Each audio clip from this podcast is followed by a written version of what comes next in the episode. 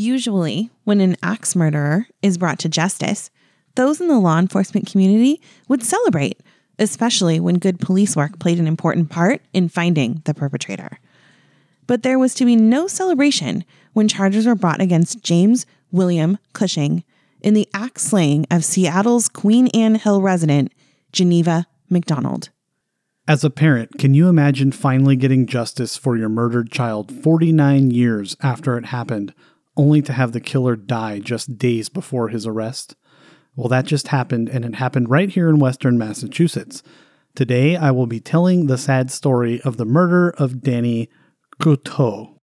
From time to time during the How Did We Miss That podcast, we may talk about details of crimes that some may find triggering or disturbing. Listener discretion is highly advised.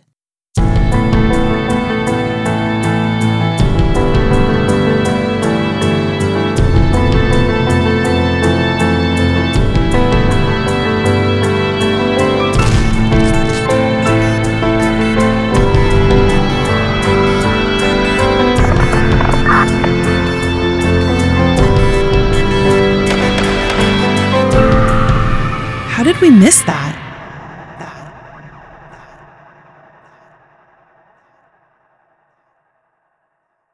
Hello. Welcome to How Did We Miss That? I'm Christine. And I'm John. How you doing? Good. I thought you were Mrs. Doubtfire over there with that. Hello. I realized I said in my intro that it happened right here in Western Mass. Like we're in Western Mass. We're far, not in Western far from Mass. I was thinking that too. I was like, Eh. but we're not in. But okay. I screwed up my words. Everything is so close here, though, that it seems like it's right here. hey, Yeah. what else? Whatevs. All right. Well, you right. ready? I'm so ready. Okay. Well, so I started the story at a completely different angle than how I ended up. Oh, good. So it's going to be very interesting. Can I ask a question right off the top here? Absolutely. You've got to know this being a true crime junkie. Why do we specify axe murder, but no other form of murder? Like it's not a gun murder or a rock murder or a blunt head trauma murder, but we, we call out axe murder. I don't get it. Because I think it's so strange. Uh, you know what I'm saying? Okay, okay. that's not what I. I think that's why. I think it's just, it's weird. Normally it's a knife or it's a gun. Right? Eh, And when I, we say, I, I don't know. we say cause of death, to gunshot to the head, Yes, I gotcha. to the chest. But when referred to, we specifically call out axe murder. You're an axe murderer. You're not just a I murderer. don't know. It's a special club. It's very- it is. Very few people. You know? Yeah, it's a special club, ironically, that doesn't use clubs to murder. Right. Strange. All right. Anyway, Mike I just- Myers married one, I guess. these are the things I think about everyone. Sorry. Yeah. That's All how my brain works. All right. Well, we're going to talk about James William Cushing. He was a 36 year old unhoused man. Some of the people who knew him remember him to be very likable. He was a resident of Bellingham Group Home and loved to learn basic skills, but all of that changed when staff changes disrupted his sense of belonging. Unhoused man. Yes. You sound like you work for the government of Los Angeles now.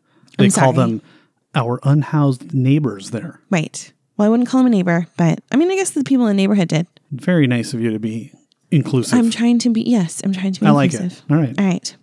Jimmy spent most of his life in state institutions and group homes for those with intellectual disabilities, beginning his stay at the age of 14. So I think it's really important to understand kind of what got us to the part of the story that I'm going to tell you about. You know, it's, I got to give you the history like I always do.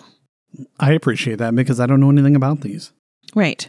Well, just so you're aware, in the 1960s, governments began reducing the size of large institutions for the intellectually impaired and attempted to change them into more of like a group home model. Mm-hmm. But money shortages caused staffing issues, and many of the institutions went without proper help. Hmm. So I think we are well aware that state hospitals lost a lot of their funding, yeah. had way too many patients with way too yeah. little staff. Yeah. And I mean, if it were me and I was working in conditions like that, I'm not going to stay. I'm going to leave. Yeah. So I'm sure turnover was not the best. It's it's got to be a rough work environment anyway. Yeah, I can't imagine. know? So, right. Of the 20 young people in the group home in Seattle, only four or five were actually even able to live on their own. The rest were so severe that they really needed help like around the clock. They were taught skills like personal hygiene, keeping things clean, and having respect for yourself and others. James was doing really well at Bellingham, and some of the neighbors would say that he was friendly with a bit of a weird side, but still very likable. I kind of feel like that describes pretty much all of us. Definitely me. We all have a, bit of a weird side, right? Yeah. Whether we're likable or not is a matter of opinion, but True. you know, I'd like to think I'm likable, but definitely weird. I like you. Thank you. Okay. James knew that he was never going to make it rich or hit the big time. He really just wanted people to be honest with him. So he really didn't like it when people like tried to beat around the bush and sugarcoat things. Like he mm. knew he was not mentally like everyone else. Yes. Right. Yeah. This sounds just like me. I appreciate that as well. His mother and stepfather would visit him a lot, and it seemed like things were going really well for him there. That is, until the home started losing staff. So you have to remember that this was a home to the people that lived there, and the staff and patients were like a family. So when someone leaves or gets replaced, it's like losing a part of your family. Yeah.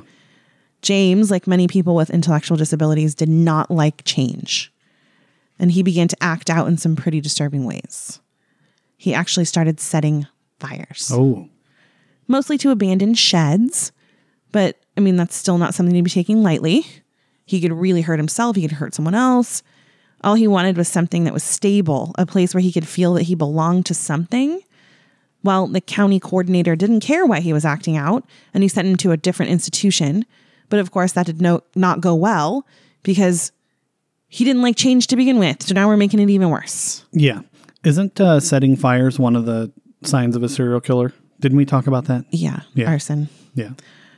Um, yeah, so like I said, he didn't like that. He was not happy. He's acting out again because, you know, why why would you make more change for somebody that's having a hard time with change? Yeah. doesn't make any sense. So he was in and out of group homes for the next like several years of his life. Cushing was finally released because they felt like they had no reason to hold him, and he began to frequent shelters for men in the downtown area.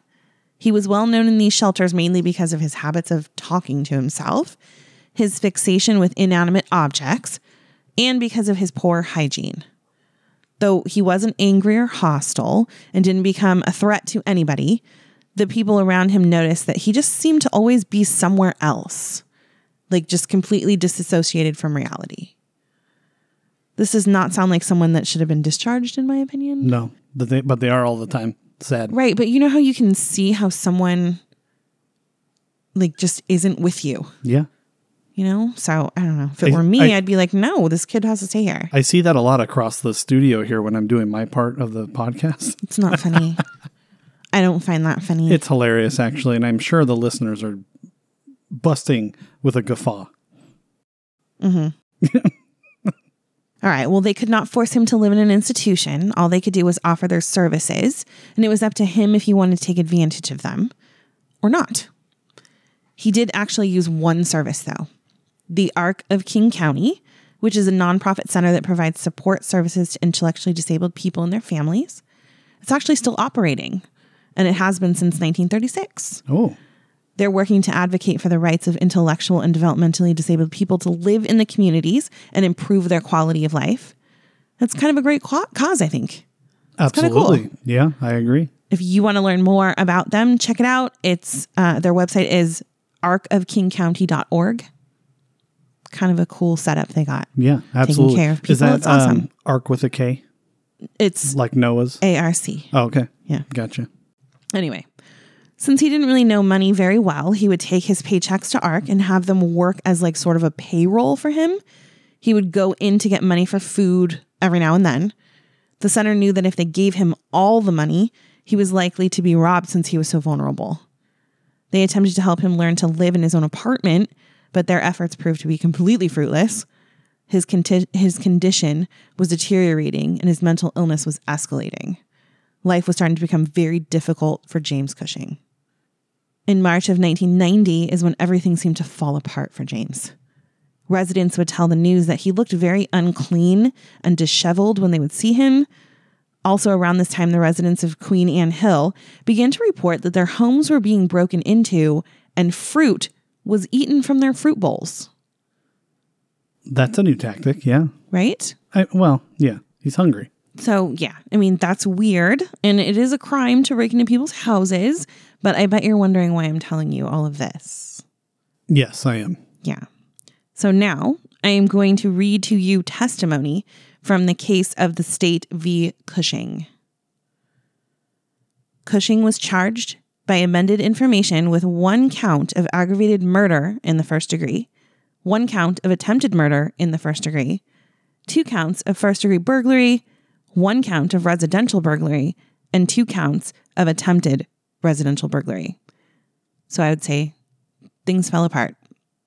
Yeah, Yeah, unless they're charging him for murdering that fruit bowl. I mean, Maybe he really got after it. Well, here we go.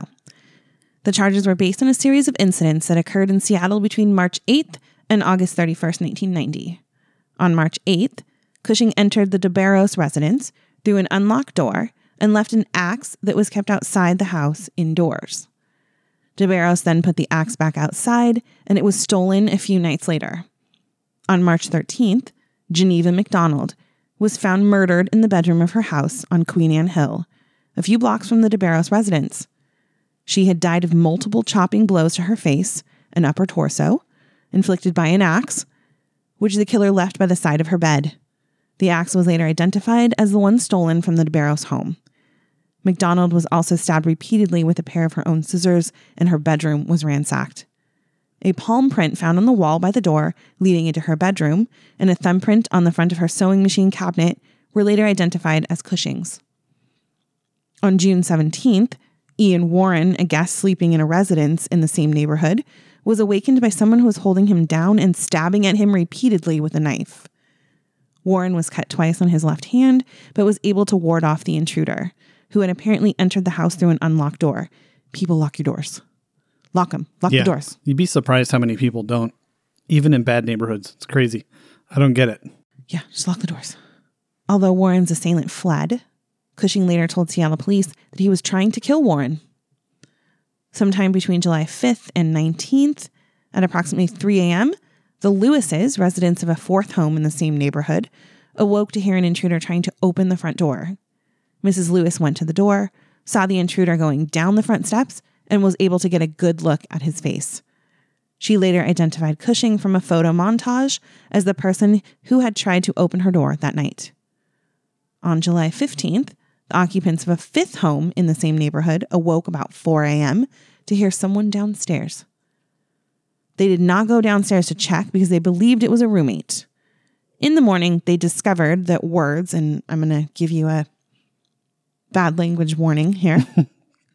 Our thing's marked with an E. I think we're good. Yeah, I'm just saying. Okay, so they discovered the words fuck you, bitch. The killer is back. With bitch spelled B I C B I C T. Oh, yeah. B I C T H, not B I T C H. Yeah. Yeah. Okay. Bick. Big the. Bick the. And go to hell, you asshole. Oh, yeah. had been written on their living room walls. On July 21st, an intruder prowling around another Queen Anne Hill residence at approximately 3 a.m. peered in through the open living room window of a ground floor apartment.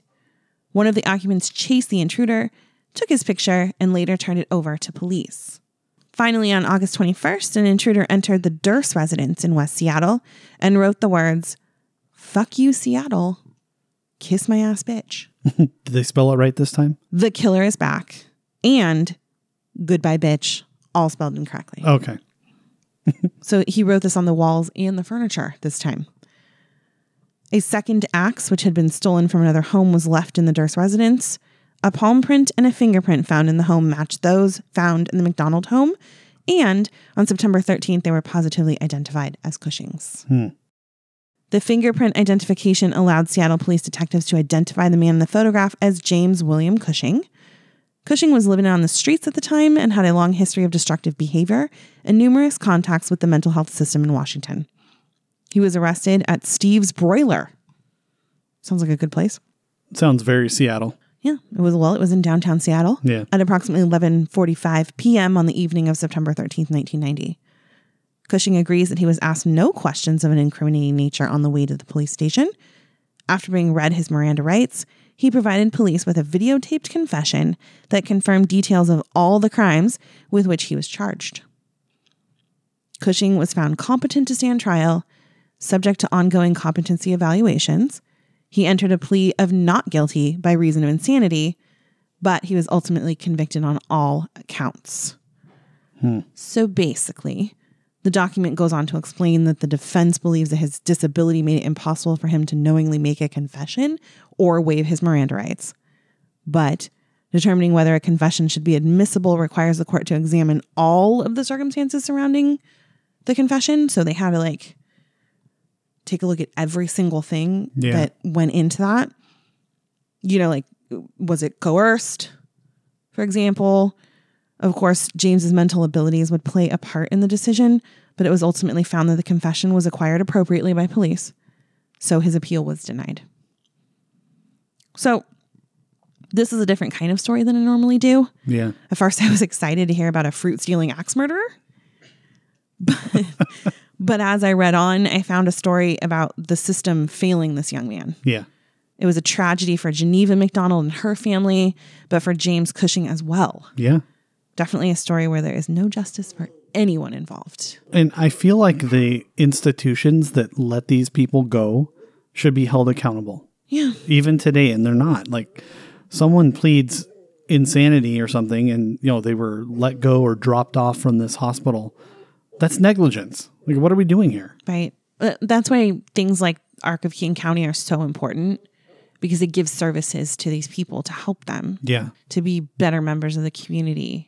Well, what's crazy about the unhoused population in like LA, for example, right now is that the government will not call it what it is. They won't call it mental illness. They Yeah. don't recognize the crimes that are occurring with these people. Mm-hmm. And they say it has to do with, you know, lack of income or lack of housing, affordable housing.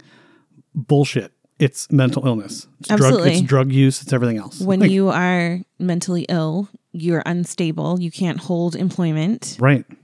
You have good days and you have bad days. I mean, for like James Cushing, he people were saying he didn't even seem like he was there. Yeah. So Incredible. He really needed some help, and unfortunately, it just completely failed him. Well, so I think people should other people should be held accountable. a tragedy for the victim, but also a tragedy for James as well. Absolutely. Good one. I like it. Thanks. Okay, I'm going to give a trigger warning for mine. A TW, Right. a CW, content warning. Mm-hmm. I know we do it at the beginning of every show, but I want to be real clear about mine because I know there may be some listeners that are very triggered by what I'm going to talk about. The general basis of my story is not about this, but it is mentioned quite a bit, and that is uh, sexual abuse of minors in the Catholic Church. Okay.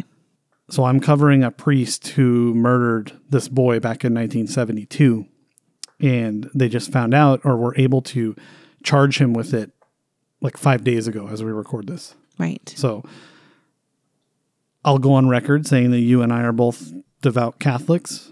We recognize this happened and Yes, may still happen. And it makes us sick. It makes us sad. We do not condone this at all and uh, needs to change.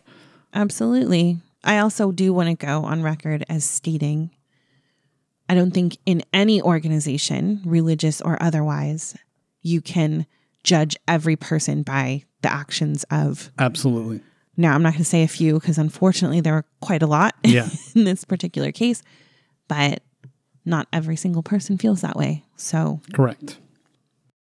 All right, let's take a trip back in time to 1972, shall we? let's do it. Get your bell bottoms ready. Was disco around yet? Or is that like I don't late even know. 70s? I have no idea. I don't either.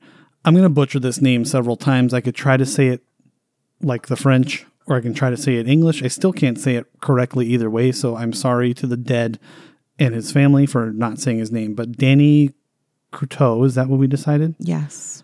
Was just 13 years old when his body was found floating in the Chicopee River just outside of Springfield, Massachusetts. We've been there. We've seen the Chicopee. We have? We've driven through. Okay. Yeah. It's uh, probably the third biggest city Right. No, sorry. Yeah, third biggest city in Boston. I'm Boston. Look. Massachusetts. Massachusetts, outside of Boston and Worcester. When his body was found, it was clear that Danny had been murdered. He had suffered blunt trauma to the head before being dumped in the river and left for dead. Oh, that rhymes. I didn't even realize that. Investigators determined that Danny's skull had been crushed by a rock. That's just a brutal way to die, Yeah. in my Ugh. opinion. And you and I have talked about this before, but I like seriously get queasy when I see head trauma in a sports game or on a TV show. Yeah. Ugh. It's seriously like It's my a worst terrible fear. way. It's a terrible way to go. But also the fact that it was a, a rock is obviously it's a crime of opportunity. It wasn't premeditated. Oh, look at you. So Well, it's like I mean, maybe not my, obviously, my but- worst fear to hit my head really hard or, or die like Negan style with a baseball bat. Um, so I, you know, I need to give myself a trigger warning for what I just said because like it's literally like, ew. yeah. It's the one thing that really gets me. Mm-hmm. Croteau was a good kid. He a devoted altar boy at his hometown church, St. Mary's in Springfield.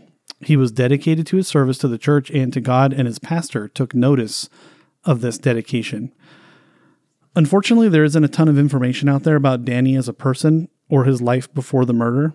I don't know if it's because he was a kid, you know, the whole minor thing at the time, or just Yeah, how information becomes available. Um, but my my Google foo, my black belt here in Google, really let me down on his backstory. So I'm I'm sorry, everyone. I don't have much. If you want to Google it on your own after this episode and write to us and tell me I'm wrong, there's all kinds of stuff I missed. I don't know, but I couldn't find much. So that that's part of the the hard part of our job is that we're choosing to do stories that maybe people haven't heard of. yes. And they probably haven't heard of it because there's not much out there about them. Yeah. Also, it sounds like yours is relatively recent. Yes. And like very so- recent. Not much is out yet, Yeah. but So for now, we'll get into the the priest in this story and the murder itself before we get into the real juicy and current details I teased earlier. Catholic priest Richard R. Lavigne, no relation to Avril, at least to my knowledge, or Adam. Or Adam was spelled it's spelled like Avril. So I Oh, didn't I was gonna say Adam, but it's spelled like Avril. They're spelled differently. Yeah. Levine is just uh L I think he's L E V I N E. E. But I thought that was Levine Avril, is. L A V I G N E. Levigna. Levigna. Levigna. He was the head pastor at St. Mary's. Born in 1941, Lavigne had been a priest in the Springfield church since, I don't know, the mid 60s 60s or so. I couldn't find confirmation on that either. Parishioners recall him having several personal relationships with his altar boys, several of Great. whom would later accuse him of long term sexual abuse. Fabulous. Unfortunately, this was all too common of priests during this time and into the 90s, as we know, being Right. Catholics and what we hear about, especially here in Massachusetts and Boston. Um, and you know, I, I said this already, but I'll say it again: that as a Catholic and a father of an altar server, these stories really get me feeling some type of way. Like the only word I can choose is rage. Right. If I ever found out anyone did this to my kids in the church setting or otherwise, there it would be ugly. Right. Just We really would be ugly. telling a story about you. yes. But let me pause for just one second before you continue. I really want to go on record as stating that because of this, and unfortunately it took this to make all of this happen, the Catholic diocese that I have been involved in as a teacher take this extremely seriously. You there is constant training, there is Yeah. constant signing of things. Um, we are told you are never to be with a child without another adult present So I think that was all actually of that stuff. part of the parameters when things went down in Boston that they had to do that, but they do it in other diocese dioceses Diocesan? dioceses as well. Because I remember that being a California thing as well. Yes. yes, no, in in uh, any diocese that I've ever been a part of, that has been the case. Right. So, I mean, that's wonderful. I'm so glad that they're doing that. It sucks that it took this to do it, Yeah. Well, but most things are I'm reactionary. glad that they've realized that what was going on was not okay. yeah. And yeah. they didn't hide it this time, and they yeah. Just own it. it. Own it. It's better to own it. All right. I'm off my soapbox. okay. I don't think I was saying anything unexpected or out of line. No, I saying that so. I, someone, a priest, is going to get killed if they touch my kids. Anybody? I'm going on record over the air saying that. So convict me if it happens. One of Lavigne's victims was Croteau and several of the other altar boys. And victims recalled that the priest often used alcohol and chewing gum to loosen the kids' kids' inhibitions. This will be important in a minute. Okay. Now I know alcohol, you know, decreases your inhibitions, but uh, how does gum do that? Yeah, I don't know. I've never heard this Maybe about. it's Have you heard part of of- that? No, but maybe it's just part of like the grooming process. I mean, Yeah, I don't- You wouldn't think that a priest would be like, "Hey, yeah, chew some gum," because Yeah, you're, yeah. There you go. you're Okay. not supposed to be doing that. Yeah, so I it's gotcha. kind of like, "Oh, cool, he's cool." I knew you would have the answer for this. Here oh, I am all I thinking like, think did they soak the gum in alcohol? So I'm like, what? I mean, that's that's Why the, gum, that's know? the only thing I can think of. So you know, weird. part of the grooming process is to Make them feel make them comfortable. feel like you're really cool and they can Yeah. trust you. like, hey, it's cool if you break this rule. I Yeah, gotcha. and if you start breaking little rules, then you'll break bigger and bigger rules as it goes. So Yeah. One of Lavigne's victims tells a story of a camping trip in 1968 where Croteau yelled at him and said he would tell others about his molestation. He said the priest turned extremely serious after this and his relationship with Danny changed. Between the late 60s and 1991, about 40 claims of sexual abuse of minors were brought against Lavigne. Bishop John Marshall finally removed him from the ministry in 1991, and the following year, he pleaded guilty to two counts of child sexual abuse. only two. But wait, there's more. There's more. He was also the only suspect named in the killing of Croteau, a case that had gone cold since its occurrence in 1972. A 1994 DNA test failed to pin Lavigne to the crime scene, as it was deemed inconclusive. However, both Lavigne's and Croteau's blood type were both tied to the scene. Oh, so just the type. Correct. Here's where things get really interesting. I can't figure out why it took so long to convince this guy after you hear what I'm about to say. Okay. Here's red flag number one. When Croteau's body was found, his blood alcohol level was enough to make him legally drunk, and both his stomach and pockets were full of chewing gum. That just screams Lavigne and his tactics. I, I don't, I don't know what else does. Did they know that that was his tactics at the time? No, and I recognize that, but they know that now after Oh, so- 1991, right, after so these witnesses came forward. Yeah. And it took from 1991 until five days ago to get a warrant for this guy's arrest. That's what I'm saying. That's what I mean by that. Well, that's also circumstantial. Correct. They can't prove that he gave him any of Exactly. that, unfortunately. to make things even more obvious, Croteau's brother received a phone call two days later from a voice that sounded like the priest's apologizing for killing his brother. Again, Oh, all of this came out okay. after 1991. The point I'm trying to drive home here is that, it took, that from long. Yeah. 1992 really till 2021 to get a warrant for this guy's arrest. Insane. But like you said, it's all circumstantial. It's witness accounts from people that were abused, so the you know you kind of get the sense that they'll say anything There's a to passion there. exactly. Mm-hmm. Several occurrences like this happened over the years, and we'd be here all night if I went into all of them. Like I just mentioned, all these witnesses were coming forward and saying things. Right. I know you all just love the sound of my voice, but I'm going to skip ahead. Is that cool? Yeah, Are you good with that? Are you sure? I'm fine. All right. Lavigne died just five days ago as we record this on May 21st. The medical report said that he died of complications from COVID 19. I mean, isn't that how everyone has died since about March 2020? Yep. Everybody dies of COVID now. Of course, I'm joking, but Lavigne's death from COVID is no joke. It actually happened by some sciency sounding pneumonia thing um, that I can't pronounce. and his timing couldn't have been better for him. Although he never confessed to killing Danny, Lavigne left behind several clues, some that we've mentioned already. And the most glaring of all occurred in the weeks before his death when he told an investigator that he gave Danny a good shove by the river Oh dear. and then left before returning to the scene to find him floating in the water. oh well, there you go. That comment prompted State Police Trooper Michael McNally to prepare a 15 page statement in order to finally obtain an arrest warrant charging Lavigne with the murder of Danny. Like I said, this took like a long time, too long. In fact, this story came across my airwaves when I saw a news story stating that significant recent developments in the case have led to a warrant for a suspect. I don't know if the investigators just weren't asking the right questions all this time, but Lavigne finally came clean, albeit in his own twisted way, right, Right. right, before his death, of course. Well, mm. as a priest, you would definitely want to confess your sins Yeah. before you go. Here, well, he never actually did them outright, though, and I'll, I'll get into how right now. Here are some of the key revelations from the statement that finally led to obtaining the warrant. Number one is Danny's funeral. Lavigne conducted Danny's funeral mass. Oh Lord. What a sicko, right? Wow. I mean, if you're asked to do it, you're not going to be like, "Oh, I killed him," so it's probably not no right. can do. Conflict of interest. Yeah. Yikes. Official records recall him making some interesting statements during the Mass and acting strange in general.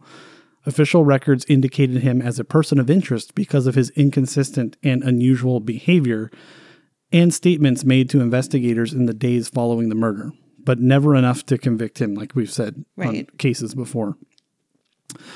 The second revelation was a tip in 1991. A witness came forward when, when Lavigne was being prosecuted for an abuse case. The witness said that he would sometimes appear on the street when the boys were playing hockey.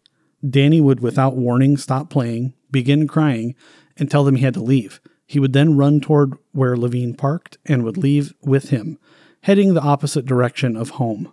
Hmm. Number three here, a tip in 1993. Two years later, another witness came forward and said he saw a man driving what appeared to be a Cadillac leaving the area where Danny was killed on a weekend night in April 1972. The witness said the man looked like Lavigne and was wearing a white priest's collar.